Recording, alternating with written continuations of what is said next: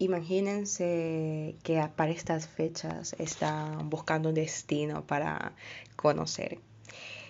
A los que les encantan las montañas, los bosques, les gustará también este podcast. El día de hoy vamos a hablar acerca de Aokigahara, más conocido como el bosque de los suicidios de Japón. Bienvenidos a un nuevo podcast de Fabi Darson Plus en el cual el día de hoy hablaremos sobre el famoso bosque de los suicidios que se ha ganado también más de una mm, película eh, basado en esta historia, ¿no? Aokigahara, el bosque de los suicidios de Japón, también es conocido popularmente como el mar de árboles. Una masa verde extremadamente espesa a los pies del monte Fuji, donde la oscuridad siempre está presente. Está considerado como el bosque más tenebroso del mundo por las historias ancestrales, el elevado número de suicidios que allí se acometen, ah, por ejemplo, perturbaciones en las agujas de las brújulas, etc. Una larga historia de sucesos paranormales e historias desafortunadas tienen el desagradable honor de guardar bajo su tupido manto de pinos. Pero ¿cómo es realmente el bosque? Eh, ¿Es tan tenebroso como lo pintan? ¿Son reales las historias de apariciones que la gente amerita haber visto?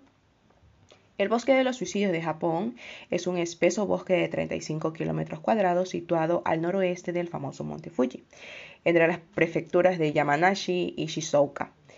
Se encuentra situado a la orilla del lago Sai, el cuarto lago más grande de los famosos cinco lagos del monte Fuji.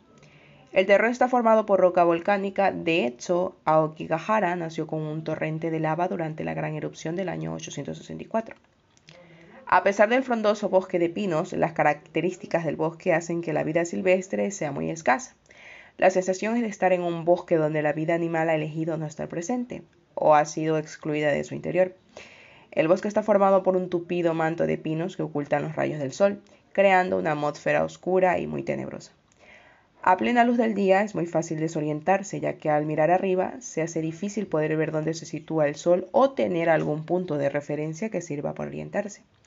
Ya que es fácil perderse para cualquiera que entre en Aokigahara, es muy común encontrar cintas adhesivas pegadas a los troncos de los árboles, que sirven para no desorientarse en el camino de vuelta. En muchas ocasiones no suelen retirarlas en el camino de vuelta, por lo que se ha ido acumulando año tras año y es fácil encontrarla por los cientos de senderos que hay, ¿no? Las siniestras historias de Okigahara, el bosque maldito, han volado a lo largo de los años. Desde hace más de mil años de antigüedad, se conocen poemas refiriéndose al lugar como un bosque maldito. Siempre ha estado asociado con demonios y a la mitología siniestra japonesa. Cientos de leyendas misteriosas se han ido transmitiendo a lo largo de los años haciendo referencia al bosque de Aokigahara como un lugar prohibido, maldito y demoníaco a evitar. Durante el siglo XVI, Japón fue azotado por continuas hambrunas y epidemias y las familias más pobres, ante la dificultad de criar y mantener a los niños y ancianos, los abandonaban en este lugar, en el bosque, a su suerte como forma de eutanasia del momento, ¿no? Este acto de gran crueldad dio motivo a numerosas historias refiriéndose al bosque como un lugar encantado por las almas de los niños y los ancianos que fueron abandonados en esa época, ¿no? En 1959, un famoso escritor japonés llamado Seiko Matsumoto declaró sobre el bosque de los suicidios de Japón que se trata de un magnífico bosque abandonado y salvaje, afirmando que es un lugar perfecto para morir, pues para morir en secreto y conseguir que nadie pueda encontrar tu cuerpo. Publicó una novela llamada Kuroi Yukai, El negro mar de árboles, que fue llevada a la televisión narra la historia de una pareja de enamorados que deciden suicidarse en Aokigahara. Desde entonces se dice que la gente empezó a quitarse la vida en ese lugar, ¿no? De hecho, si ustedes ven en el internet hay muchísimas fotos donde, bueno, están pixeleadas, pero se ven los cadáveres eh, en, el, bosque, ¿no? Eh, colgados entre las ramas de los árboles y osamentas también, ¿no? Japón es uno de los países con la tasa de suicidios más alta del mundo. En el año 2014, más de 25.000 personas se quitaron la vida voluntariamente en Japón, una cifra pues desgraciadamente demasiado elevada. El aislamiento, las largas jornadas laborales o la presión social y personal a las que está sometida la población hacen que el pueblo japonés encabece el triste ranking de suicidios por habitante. Por otro lado, el aspecto filosófico-cultural de la mentalidad japonesa también es muy importante. El suicidio para ellos es honorable. Es un antiguo término, pero que pervive en la sociedad actual de alguna forma y que tiene su origen en la práctica samurái del hacer el seppuku o en su término más popular el harakiri.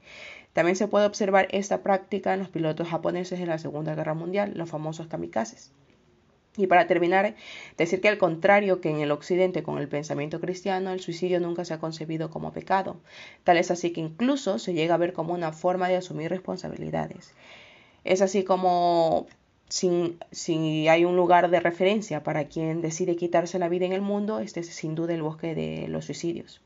Desde 1959 se puso de moda el suicidio en este bosque, con la publicación de la novela de Kuroichukai, como dijimos anteriormente. Desde entonces se empezaron a contabilizar los suicidios con una media de 100 muertes anuales, hasta el año 2017, eh, que se había contabilizado más de 5.800 suicidios en 58 años. Espeluznante, sin duda. Con estas cifras, adentrarse en este bosque es sin duda una aventura muy osada y atrevida. Pasar una noche aquí siendo conscientes de que 5.800 personas atormentadas se han quitado la vida en ese lugar no es fácil. Se piensa que los pinos guardan las almas de las personas que una vez, desesperadas, decidieron terminar con su tormento suicidándose. La forma más habitual de quitarse la vida en Aokigahara es por medio del método del ahorcamiento, usando normalmente la rama de algún pino y una cuerda. El segundo método elegido es por los suicidas el envenenamiento, generalmente con algún tipo de droga. El fenómeno del suicidio es tan recurrente que desde 1971 se empezó a organizar una vez al año batidas de rastreos periódicas para encontrar cadáveres de suicidas que por desgracia no hayan o no han podido ser encontrados casualmente por senderistas o guardias forestales. O sea, es tan común que, que alguien que vaya a hacer senderismo pues encuentre un cadáver, ¿no? Suelen organizarse en equipos formados por bomberos, policías y voluntarios que suelen sobrepasar las 300 personas. Y por otro lado, diariamente una furgoneta de la policía vigila los alrededores del bosque buscando cadáveres de suicidas. Espero que les haya gustado este podcast en el cual hablamos del famoso bosque de los suicidios. ¿eh? Debido a la cantidad de personas que mueren anualmente en ese lugar, es lo que le llamo la popularidad del lugar, ¿no? De, del bosque de los suicidios, ¿no? Ha cruzado fronteras eh, este tema, eh, de hecho también por los sucesos paranormales que existen aquí, ¿no? Para complicarlo todo un poco más, el misterio aumenta debido al campo magnético de la zona que hace que las brújulas no funcionen correctamente, ¿no?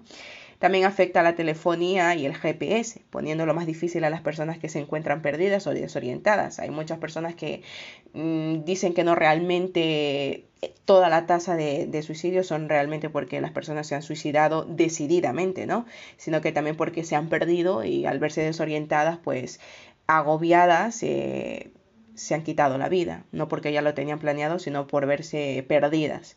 No se sabe exactamente por qué ocurre esto, ese fenómeno que ocurre en el bosque de, de poner loca las brújulas, ¿no? Pero se cree que puede ser por un yacimiento de hierro magnético.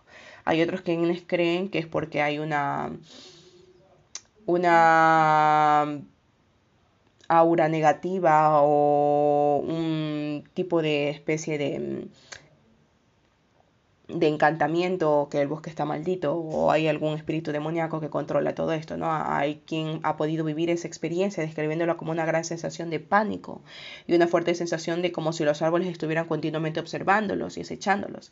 Eh, han sentido al mismísimo diablo que los atrae al interior de las entrañas de la tierra, es lo que alegan muchas personas que han estado ahí, ¿no? A lo largo de los años los investigadores relacionan el mundo paranormal eh, con este tipo de fenómenos que se dan allí. ¿no? Cientos de psicofonías, apariciones o extrañas luces han sido documentadas por investigadores del misterio. En una ocasión, un equipo de investigación que se encontraba reconociendo la zona descubrió un campamento abandonado de forma espontánea, como pues si hubieran desaparecido de forma súbita la gente que estaba ahí, dejando todas sus pertenencias intactas. En ese lugar, ese mismo día pudieron registrar psicofonías y se tomaron fotografías inexplicables. Los dueños de las pertenencias pues nunca aparecieron.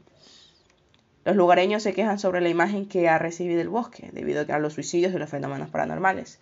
Una connotación muy negativa que produce bastante miedo a la gente y que por ese motivo la zona está libre de turistas. Sin embargo, pues es un bosque precioso que además cuenta con formaciones de lava, árboles con más de 400 años, cuevas de hielo, vistas espectaculares del monte Fuji, un gran lago, etc. Pero sin duda alguna se ha ganado su fama de maldito por la cantidad de muertos, la cantidad de gente que va a ese lugar expresamente para suicidarse. Pues nada, como dije anteriormente, espero que les haya gustado este podcast en el cual hablamos acerca del el bosque de los suicidios en Japón. Eh, y nada, volveremos por otro podcast en la siguiente entrega, así que nada. Se queda con ustedes Aokigahara, el bosque de los suicidios, y ya saben, para quienes les gusta el senderismo en los bosques, a tener cuidado por dónde van a recorrer. Recuerden que este podcast también, este podcast también lo pueden escuchar en la red de podcasts de sospechosos habituales. Adiós.